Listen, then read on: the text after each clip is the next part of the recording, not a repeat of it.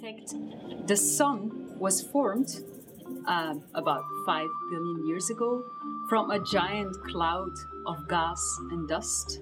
And when the sun formed, there was this disk around the sun of gas and dust, and these, this disk also formed the planets. That's the theory about how the solar system formed.